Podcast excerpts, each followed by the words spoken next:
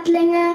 Ich habe gehört, dass ihr es geschafft habt, die Sonne zu fotografieren. Hallo Pluto, schön von dir zu hören. Na, dann möchtest du jetzt sicher ein Foto von der Sonne haben, oder? Die Fotos sind nämlich etwas ganz Besonderes, weil bisher keiner der Sonne so nah an die Sonne gekommen ist, ähm, also keine Sonde, der so nah an die Sonne gekommen ist, wie jetzt die Solar Orbiter. Die hat es jetzt geschafft.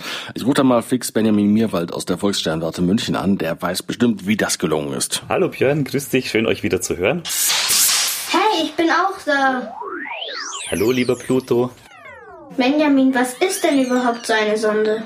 Eine Raumsonde ist einfach ein automatisches kleines Raumschiff. Also man muss sich so vorstellen, so wie so ein kleiner Roboter, der da im Weltall rumfliegt. Der hat natürlich jetzt keine Arme und Beine, weil er im Weltall ja nirgends rumlaufen muss. Es ist ja dort schwerelos. Also das heißt, so eine Raumsonde, die fliegt einfach durchs Weltall. Und zum Beispiel gibt es eben jetzt auch zwei Raumsonden, die die Sonne aus der Nähe untersuchen sollen. Süß, ein kleiner Roboter, der Fotos macht. Genial, dass er die Hitze der Sonne aushalten kann. Ja, doch. Ja, dort wo Solar Orbiter fliegt, hat es 500 Grad Celsius. Das ist doppelt so heiß wie ein Backofen, der volle Power gibt. Wie kann denn eine Sonde eine solche Hitze überhaupt aushalten, Benjamin? Naja, äh, so eine Raumsonde, die ist erst einmal natürlich hauptsächlich aus Metall. Und das Metall brennt ja sowieso nicht so leicht. Und außerdem gibt es im Weltall natürlich keinen Sauerstoff. Das heißt, die wird einfach nur heiß und bei 500 Grad, da fängt jetzt auf der Erde auch noch nicht alles an zu brennen. Und die Sonde, die bleibt auch nicht immer in dieser kurzen Entfernung von der Sonne, sondern die fliegt mal für ein paar Wochen näher an die Sonne ran und dann entfernt sie sich wieder von der Sonne. Dann dauert es wieder einige Monate, wo sie ein bisschen weiter von der Sonne weg ist und dann nähert sie sich der Sonne wieder an. Und die Sonde schießt dann einzigartige Fotos von der Sonne. Was genau konnten die Forscher darauf eigentlich entdecken?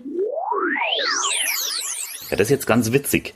Denn äh, die haben absichtlich die Sonde jetzt ungefähr gestartet, weil jetzt zu dieser Zeit gerade die Sonne sehr ruhig ist. Also auf der Sonne, da brodelt es jetzt gerade im Moment nicht so stark. Und das wird sich in den nächsten Jahren jetzt ändern. Also da wird die Sonne jetzt aktiver werden, da wird mehr passieren auf der Oberfläche. Also da, da gibt es mehr Bewegung und das will man eben jetzt verfolgen. Und trotzdem haben die aber jetzt auf den ersten Bildern schon so kleine aktive Regionen gefunden. Na gut, Benjamin, das ist ja alles total spannend, was hier oben im Weltall passiert. Aber wie komme ich jetzt an so ein Foto? Das ist eigentlich ganz einfach, lieber Pluto. Du schaust einfach im Internet nach. Oh, hm, jetzt fällt mir gerade auf, bei dir gibt's ja wahrscheinlich noch kein Internet. Tja, hm, vielleicht müssen wir es dir beschreiben. Also die Sonne schaut auf diesen Fotos aus wie so ein orange leuchtender Ball mit ganz vielen so kleinen Fasern und so Flecken. Dort, wo auf der Sonne ein bisschen mehr passiert, da ist sie heller. Und manchmal kommen aus der Sonne auch so kleine Ausbrüche raus, die sogenannten Eruptionen. Die sehen aus wie so kleine Härchen, die die Sonne hat. Danke, Benjamin. Vielleicht male ich mir deine Beschreibung einfach ab. Ich düse jetzt mal weiter. Also dann tschüss, Pluto. War schön mit euch zu plaudern. Ciao, Pluto. Ciao, Björn. Macht's gut.